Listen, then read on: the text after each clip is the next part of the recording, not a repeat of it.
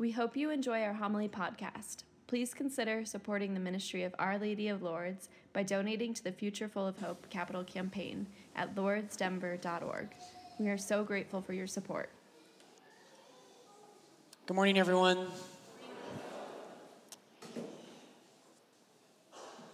Today's readings, today's going to be a challenging homily. So I hope it is at least. I hope today really challenges you. Today's readings are all about discipleship, which is a bit of a buzzword these days. I hear a lot of people talking about discipleship. I'm not always sure they know what that word means. It's really a simple word. It just you could translate it as um, a student is a disciple. But I think a better translation would be to use the word apprentice. To be an apprentice in something means that you know you don't know everything. And you submit yourself to someone greater than yourself. So, discipleship, right, means not just believing Jesus is God, it means following in his footsteps, it means taking him as your master. And we'll get to that. I want to mention one thing before we, we dive in there.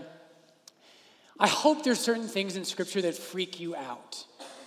Right? I hope you're at Mass, and if you're awake, I hope you hear some of these things and you're like, seriously? What was that?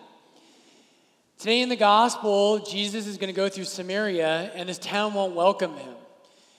And so James and John are like, Lord, do you want us to call down fire from heaven and consume them? Of course, that's what you would say to Jesus, right? I pray that every day. Lord, they didn't like my homily. Would you like me to call down fire from heaven to consume them? Why does he do that? And I want, I want you just one quick note on this. Today's readings want us to see that Jesus is the new Elijah. Jesus is the new Elijah. And it's a serious thing to reject those who speak for God. It's a serious thing to reject those who speak for God. Jesus is the new Elijah, and the apostles know that. Just before today's gospel, we had the transfiguration. And on the Mount of Transfiguration, Jesus appears in glory with Moses and Elijah. And the three apostles that are there are Peter, James, and John. And so today, James and John, they say, Lord, do you want us to call down fire from heaven? Well, guess what? Elijah did that twice in his life. When he was attacked for being a prophet of God, he calls down fire from heaven to consume his enemies. And Jesus today easily can do that, but he doesn't right? And he keeps on his way. Okay, but my question for you today is Are you in? Are you in for the gospel? I know you come to Mass. I know you believe Jesus is God. I hope you do. But are you in? Are you willing to risk something for that belief? It's always easier not to, isn't it? It's always easier to not be all in for the faith. I think of, I love Breckenridge Brewery. So on, it's just like the gospel. But on Mondays, a lot of times when I'm riding my bike, um, my, some of my priest friends and I, some Mondays we'll start at Breckenridge Brewery down on Santa Fe, and we'll do a bike ride and do a big loop. And then we come back and we'll have a beer and lunch at Breckenridge Brewery. And you see people there who get like the flights, like the tasters, and I always judge them in my heart. I'm like, you just can't commit, can you? I'm like, you just can't do it. You're like, what if I get the IPA and it's not as good as the Avalanche? And I'm like, commit, sinner. Today's gospel is about commitment. It's easier not to. It is easier not to be all in. It is easier to sit on the fence. It is easier to stand behind and watch someone else try it. And every one of us is tempted to that. When I was leading Bible studies for high school kids and college kids, whenever someone first gets a Bible, maybe not every time, but a lot of people, what they do is they're nervous to write in the Bible. And then if you have that question, if you're like, Father Brian, is it disrespectful to write in the Bible? No, it's not. If you read my Bible, it's covered in notes, in arrows, and underlines. A Bible that's marked up as someone who engages the Word of God. But anyway, my Bible study guys, they oftentimes they start with a pencil. And I was like, you wimp, commit. Get a pen, write in your Bible, underline that verse. Don't do it in pencil. Go all in. Brothers and sisters, are you in for the gospel? Today's first reading, when Elijah calls Elisha, and we put those names so close just to make it hard. Elijah calls Elisha. And Elisha, if you heard the reading, Elisha is plowing with oxen. And when Elijah calls him, he goes back and says goodbye to his parents. And he kill, he slaughters all of his oxen and throws a feast for the town. In other words, the way that Elisha made his living, his livelihood, he gives up, he destroys. Elisha was all in. He didn't say, I'll leave this and I'll go follow you, Elijah, but I'm just going to leave things and if you know it doesn't go well, I can come back. He was all in. Everything. Jesus today he wants us to know that if we're going to follow him, and in the Gospels, there's, there's this scene in the Gospels where you have the crowds following Jesus, and there's a sifting. There's a separation where those who are part of the crowd, right, are distinguished from those who are disciples. Jesus today challenges you and me, and I am so challenged by this gospel. A man said to him, I will follow you wherever you go. Jesus says, Foxes have holes, birds have nests. The Son of Man, though, has nowhere to rest his head. If you're going to follow Jesus, you're going to lose your home. And you have to be serious about the cost it's going to, it's going to be for you. To another, he said, Follow me. He said, Lord, let me first go bury my father. And Jesus has strong, almost harsh words leave the dead to bury their own dead. But as for you, go and proclaim the kingdom of God. Another said, I will follow you, Lord, but let me first say farewell, just like Elisha. Elisha goes back and says, Farewell. Jesus is greater than Elijah, he is God Himself. And so he says, No one who puts his hand to the plow and looks back is fit for the kingdom of God. Brothers and sisters, are you in? Are you a disciple or are you someone in the crowd? And I've been part of both. And I feel like in my life, there's times I kind of go in and out. Today's gospel challenges you and I not to dip our toe in the water. I don't know if you can see that. My alb's kind of long. Toe in the water.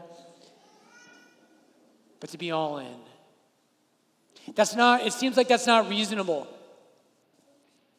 Our time today, our, our generation, our world, and I think it's always been this way, it says that's not reasonable. When I became a priest, right, lots of people said, well, good for you, but it's a little unreasonable. Follow God, but be reasonable about it. Brothers and sisters, that's not reasonable. If the Lord of the universe, who gives eternal life and who died on a cross for you, asks you for something, the only reasonable thing is to say, Yes, Lord, here is my everything.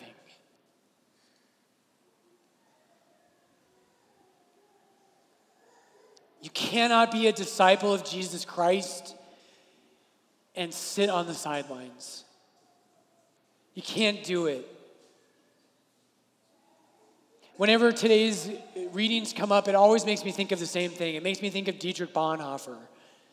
And I've talked to you about him before, but I just want to remind you about his life. Dietrich Bonhoeffer is someone who challenges me so much. His story is so inspiring, and he is all about today's gospel. Dietrich Bonhoeffer was a Lutheran pastor in Germany leading up to World War II. He was one of the most impressive men of his generation. He was a well known theologian. He was in dialogue with all of the best Christian thinkers of his time. And Bonhoeffer, what happened as the Nazis come to power, he fled Germany. He came to the United States and he was a, a public voice against the Nazis. He wrote against them, he preached against them, he did all kinds of things. But when he was in New York, his conscience tormented him.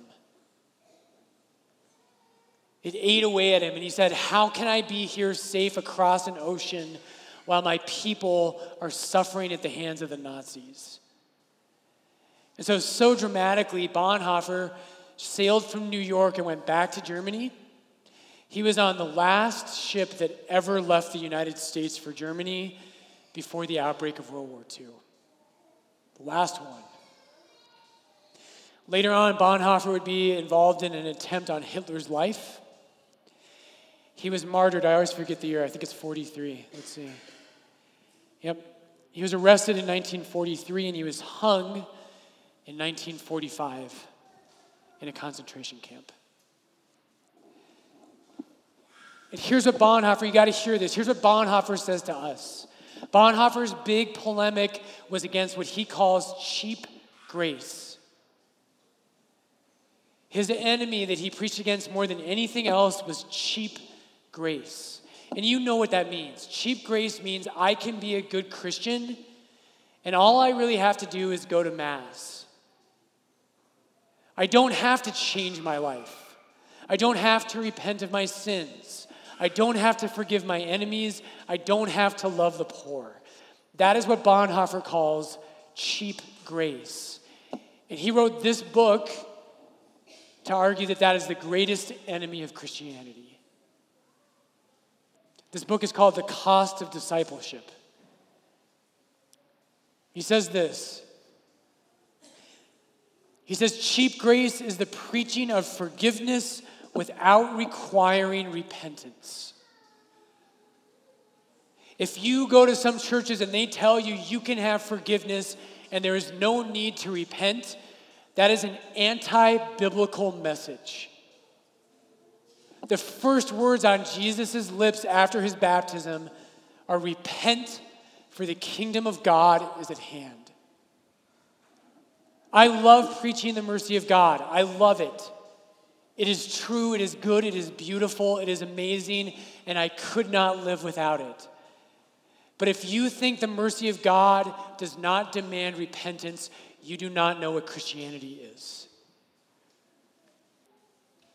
Cheap grace is the preaching of forgiveness without requiring repentance.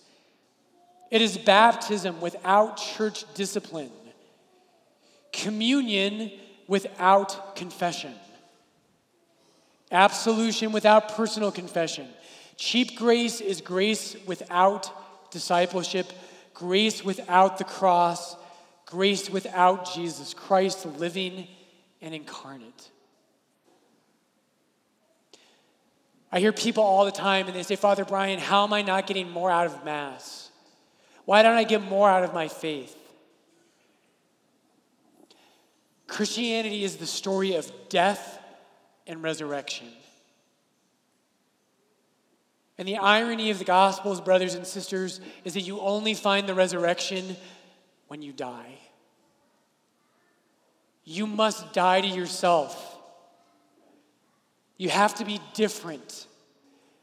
You cannot be like everyone else. Your old life that was about you, that was about your comfort and your pleasure and your place in society, that you has to die. And when it does, you will find the greatest joy you have ever experienced. Bonhoeffer goes on, he says, costly grace. And this is what we want Jesus, Lord, I don't want to be a Christian in name only. Right, I get scared of following you. In our culture right now, I'm scared of following Jesus because the teachings of Jesus Christ make me a bigot in our society. When I wear my collar in public, I know what people think. Brothers and sisters, there are some things that are worth giving your life for. Do you want to find joy in the gospel? You've got to lose your life. Costly grace, Bonhoeffer says, is the treasure hidden in the field. For the sake of that treasure, a man will gladly go sell all that he has. It is the pearl of great price to buy which the merchant will sell all his goods.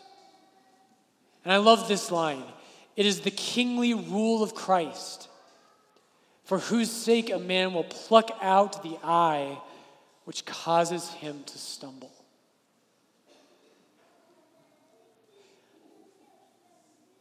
I know in my life, I've been, today it's so funny, like today is an intense homily, and it's so good for me.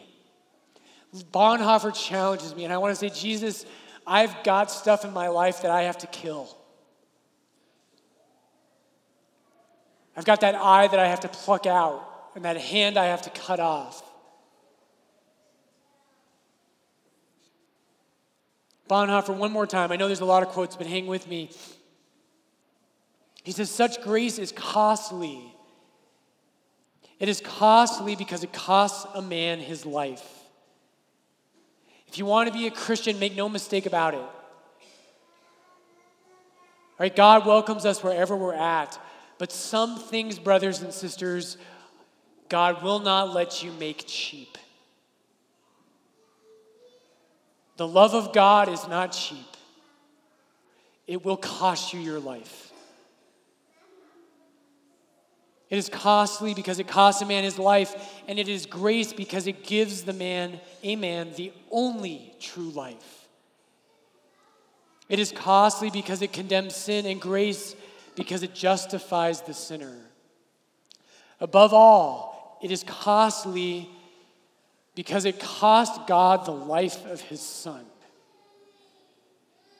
And what has cost God much cannot be cheap for us.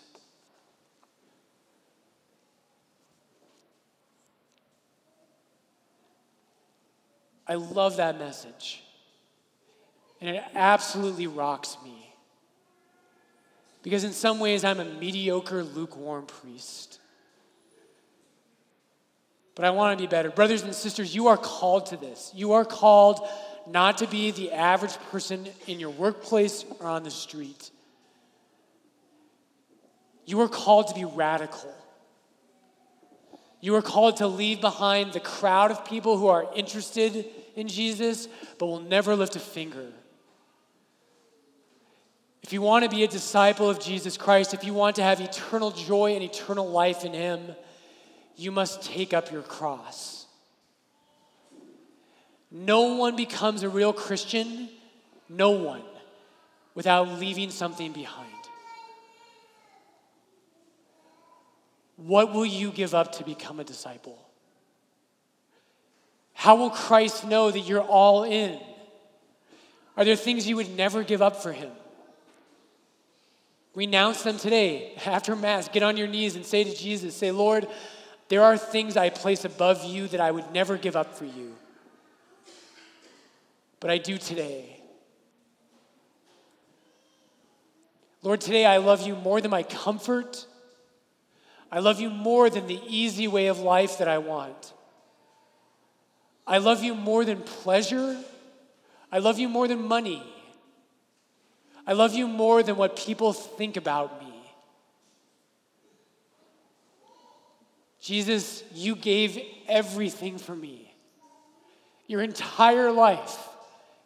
It cost you everything to love me. May I never make your love a cheap thing.